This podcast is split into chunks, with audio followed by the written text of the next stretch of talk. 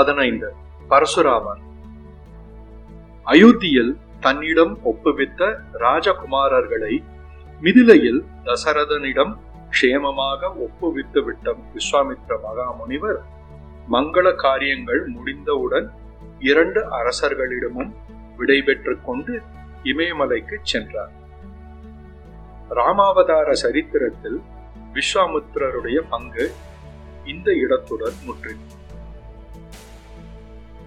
ராமசரிதம் என்கிற மகா கோபுரத்திற்கு விஸ்வாமித்ரர் அஸ்திவார கல் என்றே சொல்லலாம்.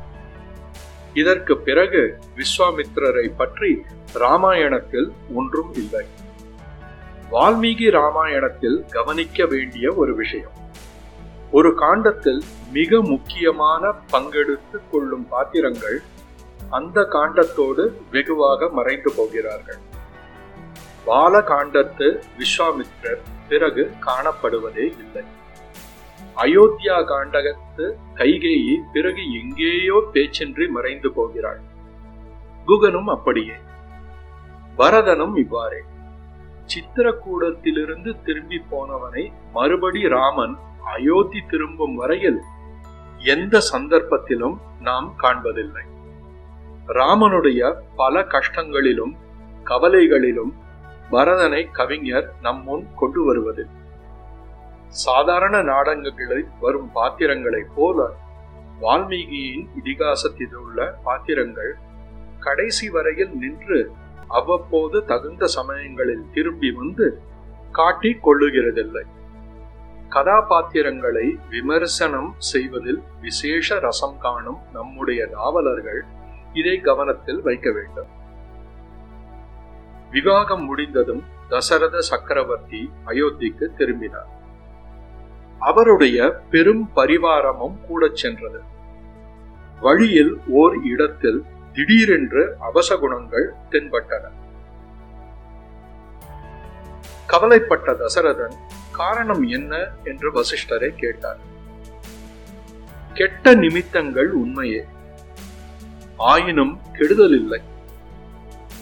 பறவைகளின் குறிகள் அசுபமாக இருந்தாலும் தரையில் நடக்கும் பிராணிகளின் குறிகள் சுபமாகவே இருக்கின்றன.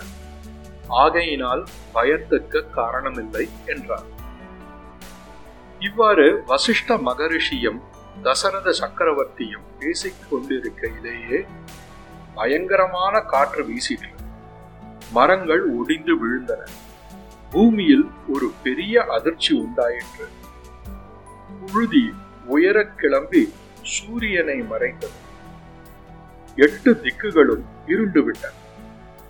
எல்லோரும் பயந்து போனார்கள். பிறகு காரணம் கண்டார்கள். சத்திரியர் கூட்டத்துக்கே யமனாக அவதரித்த பரசுராமர் வந்து நின்றார். தோளில் வில்லும் கோடாரியும் கையில் மின்னலை போல் ஜொலிக்கும் ஒரு அம்புமாக திரிபுரம் எரிந்த ருத்ரனை போலவே பார்த்தவர்கள் நடுங்க தலையில் ஜடையுடன் பரசுராமர் விளங்கினார். அவர் முகத்தினின்று காலாக்னி போல தாங்க முடியாத ஒளி வீசிற்று.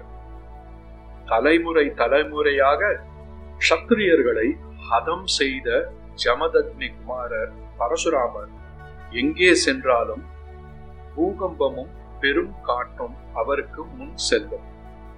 சத்திரியர் குலம் நடுங்கும் தசரதனுடைய பரிவாரத்திலிருந்த பிராமணர்கள் தங்களுக்குள் பேசிக் கொண்டார்கள் சமதக்னி முனிவருடைய குமாரர் பரசுராமர் தம்முடைய தந்தை ஓர் அரசனால் கொல்லப்பட்ட காரணத்தினால் சத்திரிய குலத்தையே அழித்து விடுவதாக பிரதிஜை எடுத்து பிரதிஜைப்படி நூற்றுக்கணக்கான அரசர்களை ஹதம் செய்து சினம் தணிந்ததாக எண்ணினோமே. மறுபடியும் தம் கோர யுத்தத்தை ஆரம்பித்து விட்டாரா என்ன? என்று பயந்து தமக்குள் பேசிக்கொண்டார்கள் இவ்வாறு சந்தேகித்துக் கொண்டே அவருக்கு அர்க்கியம் சமர்ப்பித்து உபசரித்தார்கள். அவர்கள் செய்த உபசாரத்தை அங்கீகரித்து பரசுராமர் ராமச்சந்திரனை பார்த்து பேசலானார். தசரதன் மகனே உன் வீரச் செயல்களை பற்றி நான் கேள்விப்பட்டேன். ஜனகர் சபையில் பரமசிவனுடைய தனுசை நீ வளைத்து விட்டதும் அது ஒடிந்ததும் எல்லாம் நான் கேட்டு இது எவ்வாறு நடந்தது என்று ஆச்சரியப்பட்டுதான் உன்னை பார்க்க வந்தேன். இதோ என்னிடம் இருக்கும் வில். நீ ஒடித்த வில்லுக்கு சமமானது. என் தந்தை ஜமதக்னி அடைந்த விஷ்ணு தனுசு இது.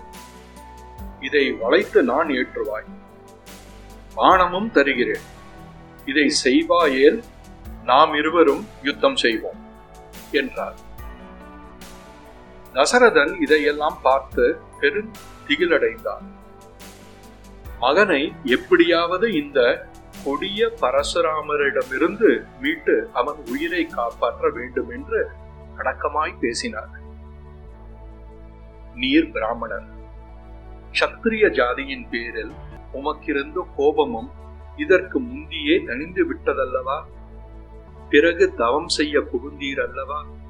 என் குமாரன் சிறுவன் அவனுடனா நீர் யுத்தம் செய்வது? அபயம் தருவீராக.